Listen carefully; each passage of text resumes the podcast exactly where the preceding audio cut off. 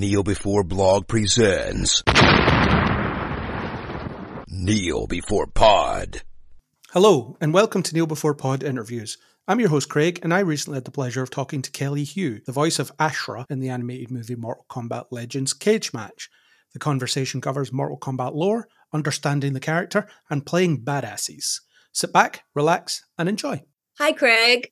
How's it going? It's going great so far. How's it going for you? It's going good, yeah. It's dry in Scotland, so we're winning there. Nice. Scotland. Okay, so with this project, how did you come to be involved in this animated Mortal Kombat movie?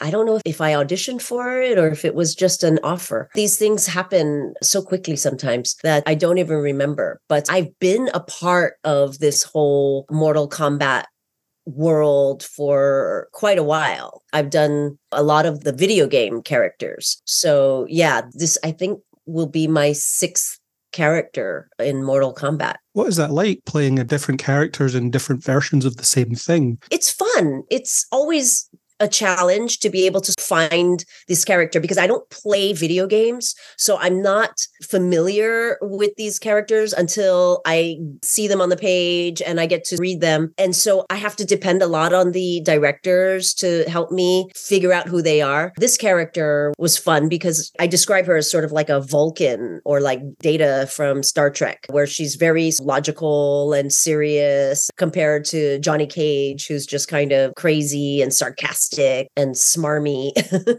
it's uh, definitely a, a contrast there. Yeah, she's definitely a good foil for him, isn't she? Yeah. The clashing personalities. Yeah, but it really works. Opposites attract, I guess. Yeah. Any particular badass lines that she had that were among your favorites that you can remember? I just saw it last night. I don't remember, but one of the lines that I really like is how she's trying to become more human because it, it really describes who she is. And you see a little bit of progression of and a little bit of human characteristics. Her sarcasm starts peeking out of her very stoic shell. Yeah. Johnny sort of brings it out in her, brings out her in her sarcasm. And there's an interesting ambiguity to her as well that I found really interesting. The idea that she starts off where she almost seems like a villain, and then you learn more about how she fits into the whole thing as you go. Yeah, it's very interesting. A lot of these characters have so many turns. You never know what you're really getting. And so, yeah, she's a, a super fun character in that way because I don't want to give out too many of the spoilers. But with a lot of these characters, you think one thing of them and then you find out something else. Yeah. And in terms of the Mortal Kombat universe or universities, you said you didn't play video games, but are you in on the lore a bit? Have you done a bit of research into that, or do you just take what comes to you with every different character? I just have to rely a lot on the directors and what they are wanting from each character. Like I said, I don't play video games, so I have no idea of what Ashrah is like in the video game. And I have a feeling it's not like this character in the animation. Sometimes I can do a little bit of research and find out online. I'll watch YouTube to see what I can see about the characters. But then sometimes I think it's better to sort of just go in fresh because they might have a different idea of how they want the character portrayed in the animation compared to the video game. So you just sort of interpret it in your own way based on the script you're given, effectively. Exactly. And you've played quite a lot of characters who can more than hold their own in a fight, shall we say, in both live action and animation. is is that something that you're particularly drawn to? Do you like playing these badass fighters? I do. I definitely like doing them more in animation now because I don't want to have to do any of the physical stuff anymore. I'm getting too old for that. I don't want to pull a muscle. so you're not trying to do the stunts while you're in the recording booth now? Not at all. If I'm doing this stuff in real life, I am definitely making good use of my stunt women. Quite right. I mean, it's just an interesting thing looking through your filmography of all these very capable combatants is clearly something that you have a lot of fun with. It is, but it's so unlike who I am in real life. I always say that I play characters that are so much cooler than I'll ever be. My characters are always cooler, more badass, smarter, braver. I am just a quirky person in real life who doesn't know what's going on at all. And so it's fun to be able to play these characters who are so with it. There was definitely a bit of an 80s vibe to this film as well, just in terms of the way it's produced. Was that something you bore in mind while you were thinking about your performance, that sort of 80s cheese a little bit?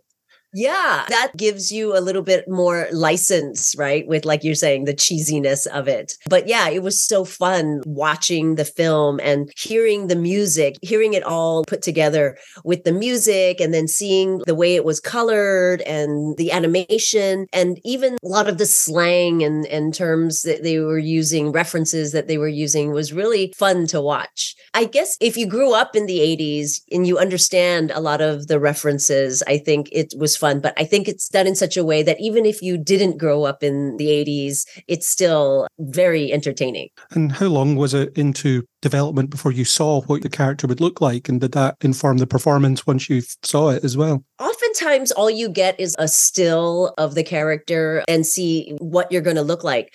But that hardly gives you an idea of what the character is sort of like when she's in action. The only time I get to see what she's like in action is when I do the ADR.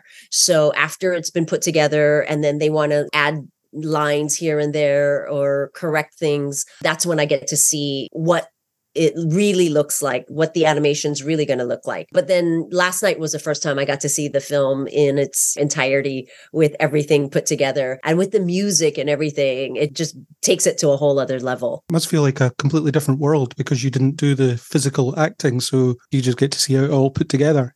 Yeah. And also, I'm in the room all by myself, in the booth all by myself. And so, getting to hear all the other actors in the scene with me, getting to act opposite Jennifer Grey and never having got to meet her or whatever, it's really interesting to be able to see and watch and see how the other actors did their characters in the scene. Have you interacted with any of your castmates as of yet, or is that still to happen? No, I don't think I've met any of them. that must be strange from the point of view of the viewer. Obviously, you see people talking back and forth, but just the isolation of just never meeting the person that you're saying lines to.